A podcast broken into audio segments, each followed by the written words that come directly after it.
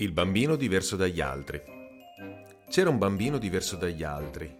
Gli altri erano biondi e lui era biondo. Gli altri erano ricci e lui era riccio. Gli altri avevano gli occhi verdi e lui aveva gli occhi verdi.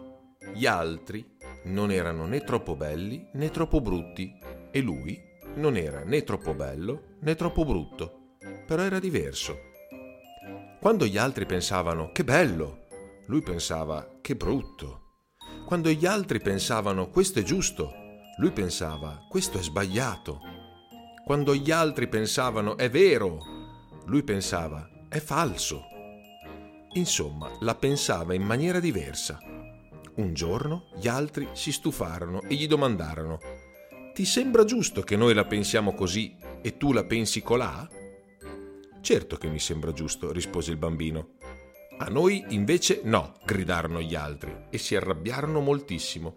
Lo presero, lo legarono e gli dissero: per punizione ti chiuderemo in cucina, dove passerai la giornata a sbucciare patate e fagioli.